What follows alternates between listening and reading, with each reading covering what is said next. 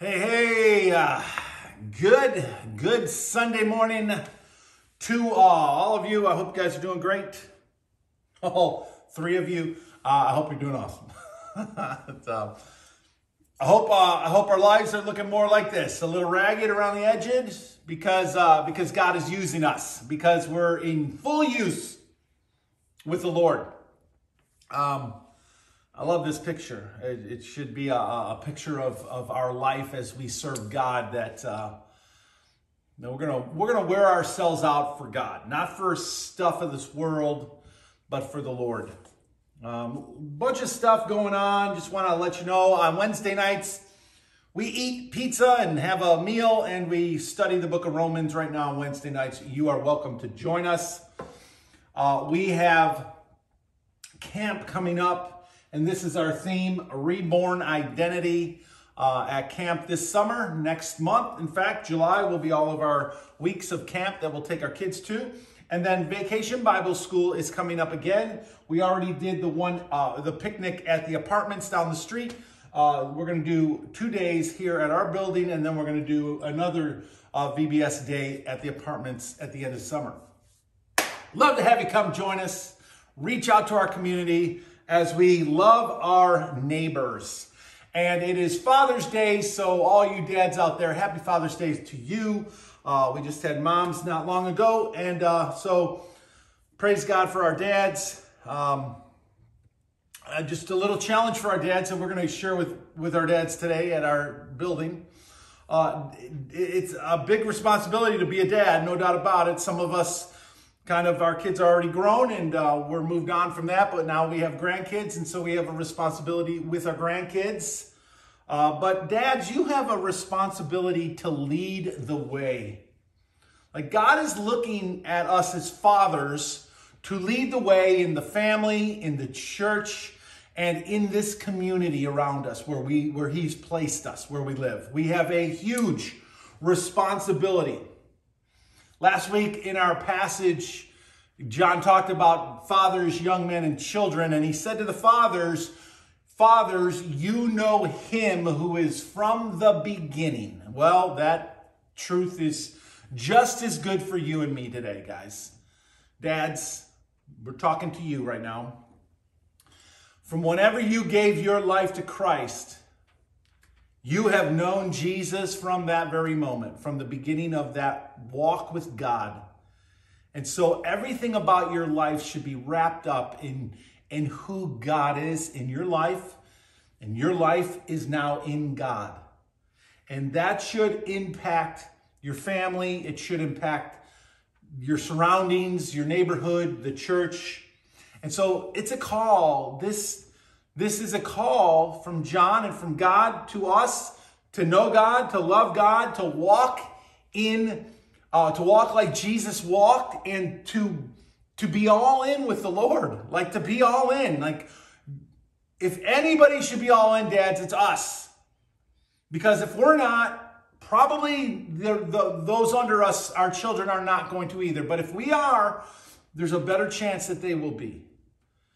And so I hope if you want your kids to know God and to walk in God, you, you and I must lead the way. We must lead the way. We're talking about all in. Happy Father's Day. Uh, we're talking about all in, and we're in First John. He's writing to the churches, a lot going on there. And um, we're, we're kind of working through this, uh, chapter 2. And uh, he's saying a lot of things to us. I'm going to get right to our passage because I've got a lot to say about our passage. Um, John last week gave, gave us a big hug, fathers, young men, uh, children, and it was kind of like, you're doing awesome. Keep working, keep walking in Jesus. But today, the passage is more of a red alert. It's a little more of an alert. It's a little more like, wake up. It's a wake up call to us. This teaching uh, that John is going to give us today is for all of us. It's for everyone, not just dads, not just moms, not just kids, but for all of us as people. But again, as dads, we lead the way.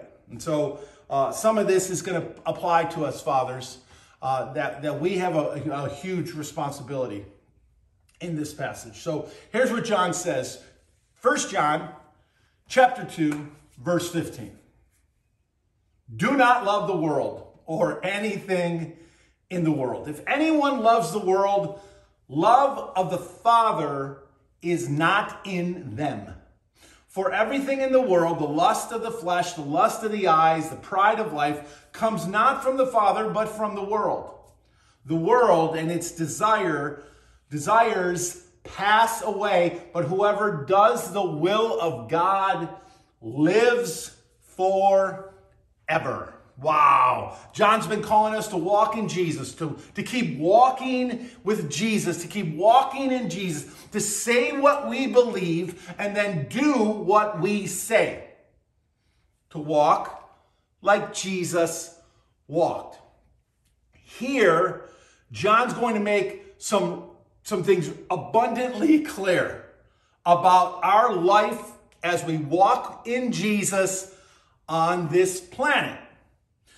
Because remember, the Bible says we are aliens, we are strangers here. This is not our home. Our citizenship is in heaven. And so, when we give our lives to Christ and we come into the kingdom of God, this world is a strange place all of a sudden. As we follow the truth of God, the world will look more and more ridiculous and strange and foreign. We will not feel comfortable here. And John wants to make some things abundantly clear as we live in Jesus on the planet. And here they are. Do not love the world. If you do, the Father uh, is not in you. Everything in the world comes not from God. The world will pass away, and those who do the will of the Father will live forever. Those are the five things John says in this passage alone. He's got some big things to say, so we're going to kind of unpackage this thing right now. It's pretty concise what John says here. I mean, it's a short three verses, 15, 16, and 17, but in three verses, he is going to pack a big punch. There's not a lot of confusion or ambiguity in these verses either. It's pretty dry, it's pretty clear. It's like there's two sides of this thing, right? There's clearly two sides. There's two teams. One represents evil and darkness and the world and its pleasures, and the other represents morality and godliness and truth. So that song that we've heard as a young kid still rings true. Whose side are you leaning on? Are you leaning on the Lord's side? That's the question for us today. Whose side are you leaning on or whose side are you standing on? Where are you? John gives three movements in this as we kind of look at it from a, a bird's eye view. Don't love the world, what the world is about, and then why loving the world is a bad idea. Why loving the world will get you nowhere.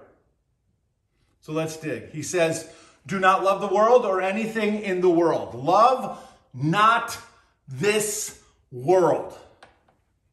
This is, this is the hijacked world. This is the world after sin has come in and taken over. After the God of the age, Satan, has now come onto the planet. If we're talking about the world as God created, it was beautiful, it was glorious, and it was home for us. But now it is not. It has been, it has been corrupted.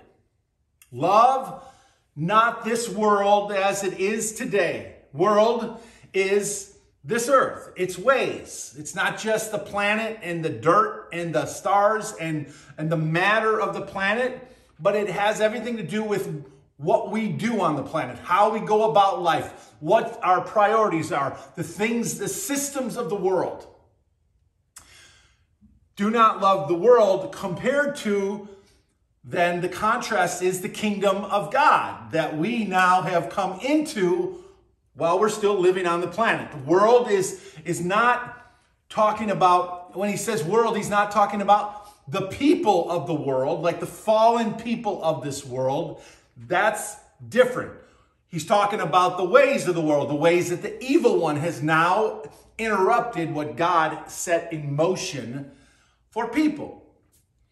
And the reason we know he's not talking about the people of this world, like he's not saying, do not love the people of this world, compared to do not love the systems of this world, is because in John 3.16, same author, John, in, in, in, er, in his gospel, he said, you remember Jesus said, for God so loved the world that he gave his one and only son. So, so we know that there's a difference between world stuff, systems, ways and the people of this world. Two different focuses here.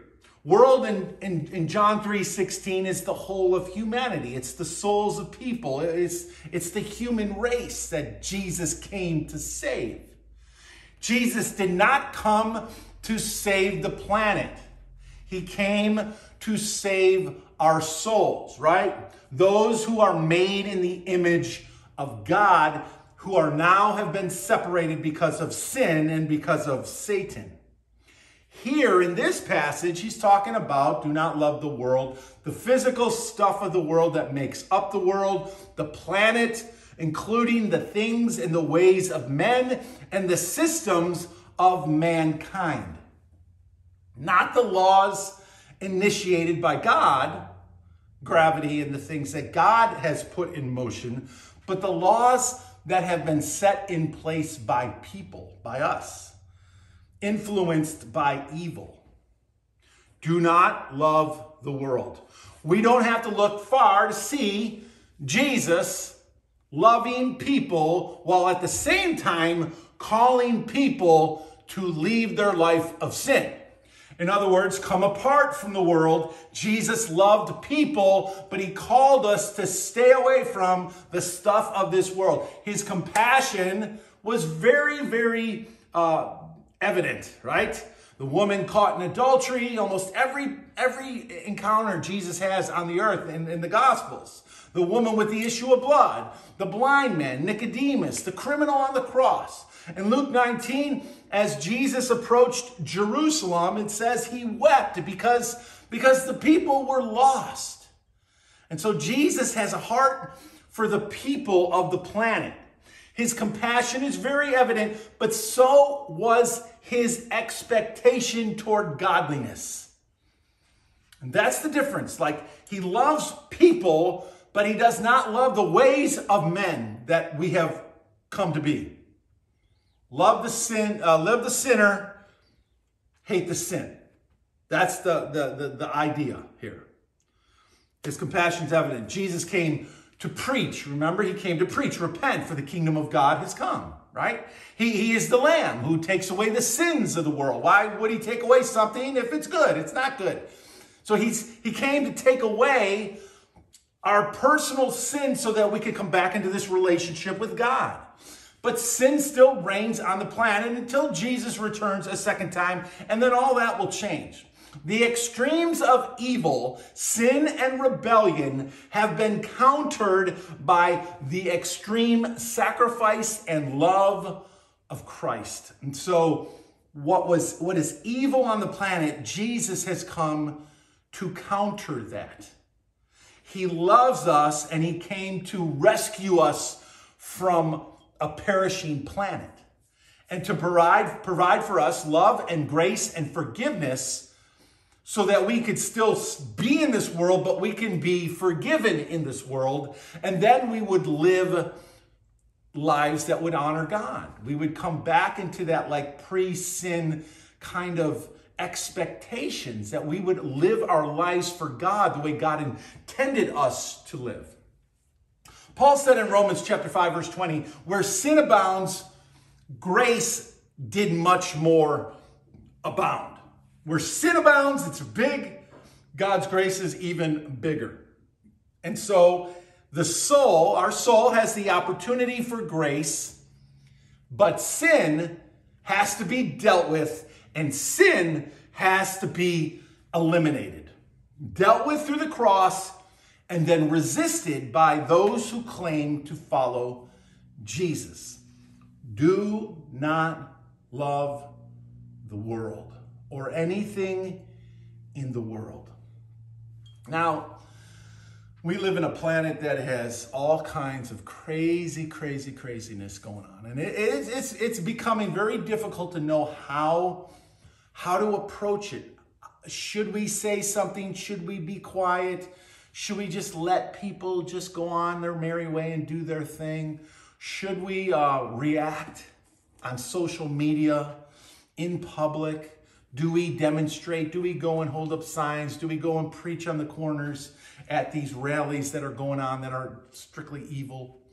How do we respond to that? This is this is a big question for the church, and it's a big question uh, like for us to wrestle with as Christians. Like, how are we going to respond to this in this in this world? Do we just be quiet? Is that what God would want us to just be quiet?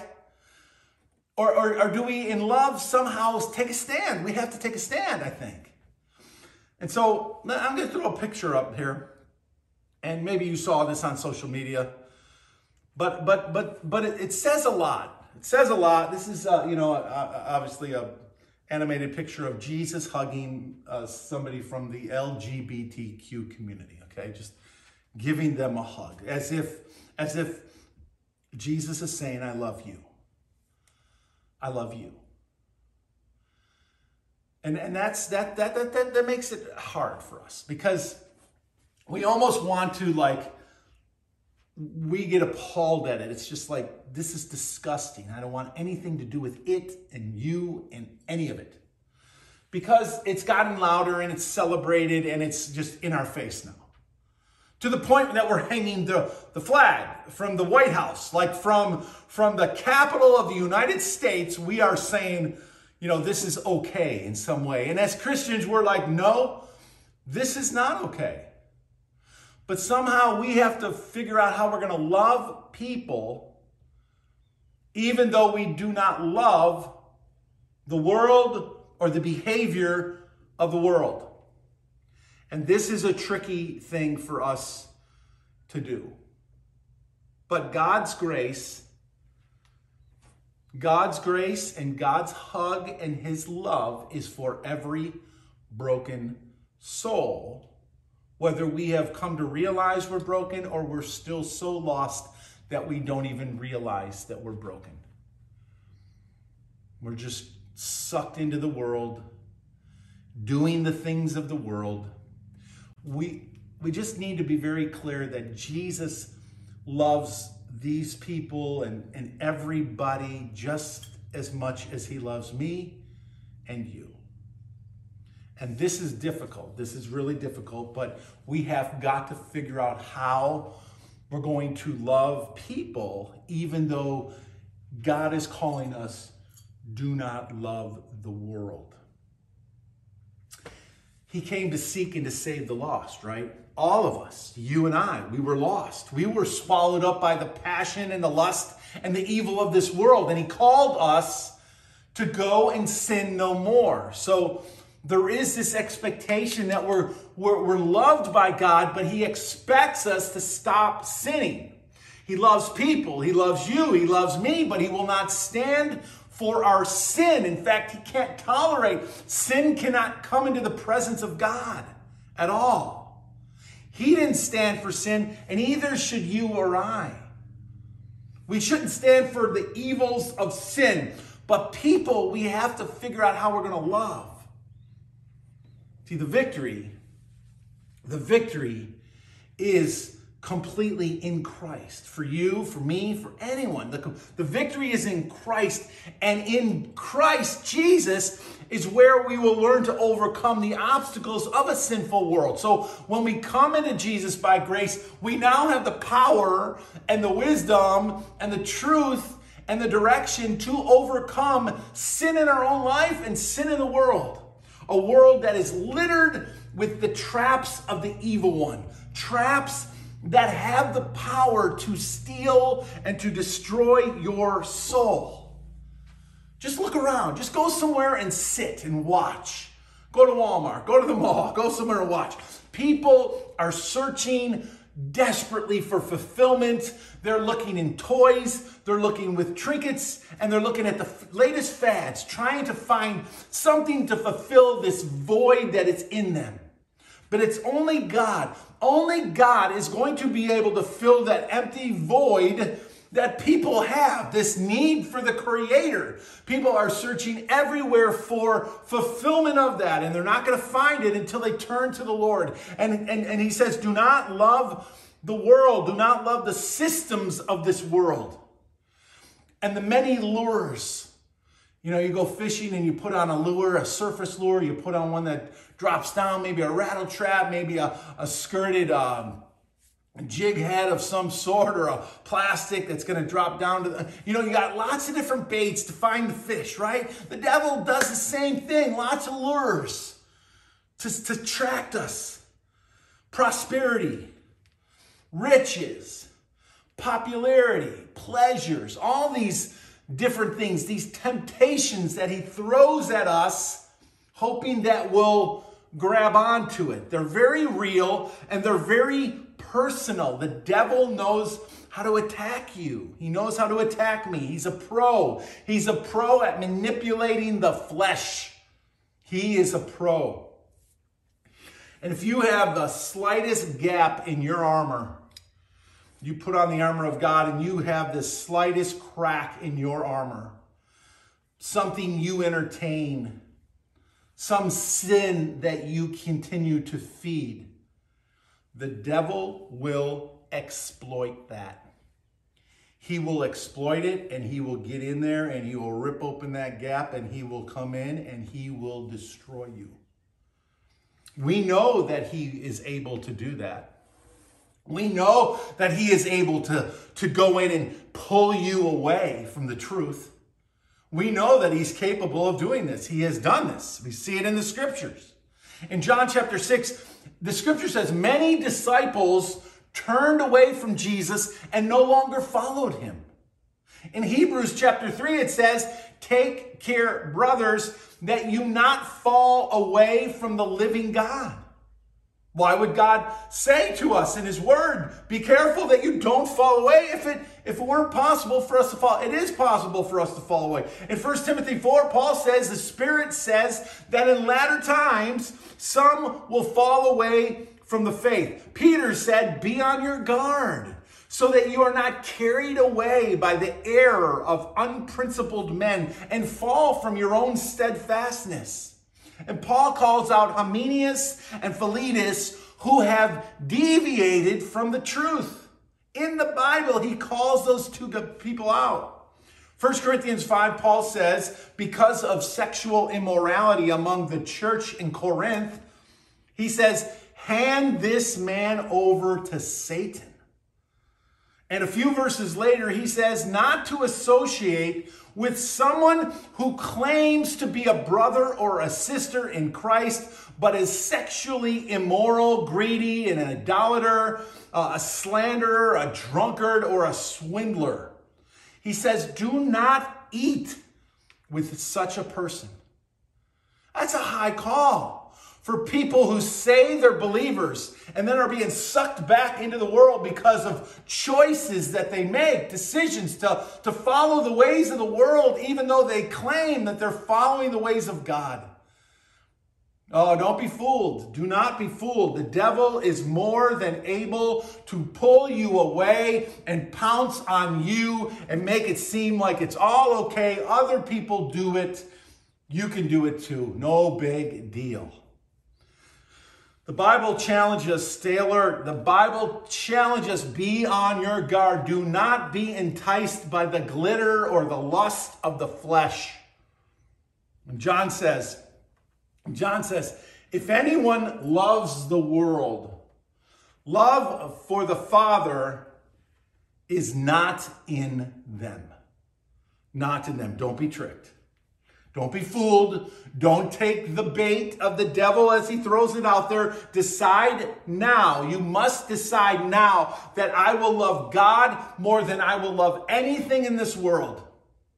Look what he says, verse 16. For everything in the world. See that word everything? For everything in the world. You know what everything means? It means everything. Everything has been hijacked by the evil one. Look around you. Just look around. Even the church, even the church on the earth has sold out to demonic teachings. Even the church. What God created and what God declared good and very good, we, mankind, has given the reins over to the enemy. And the devil has twisted, corrupted, and obscured all that God has made good to trip us up. to trip us up, to pull us away from the Creator. And let's be really clear about this the devil does not care about you.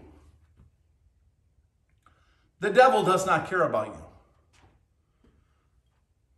We are just pawns in his evil scheming. That's all we are. That's all you are to him.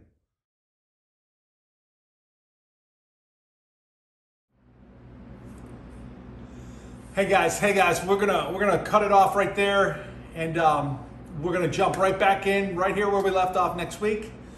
God bless you guys. Have an amazing week. Happy Father's Day. Go and hang out with your kids. See ya.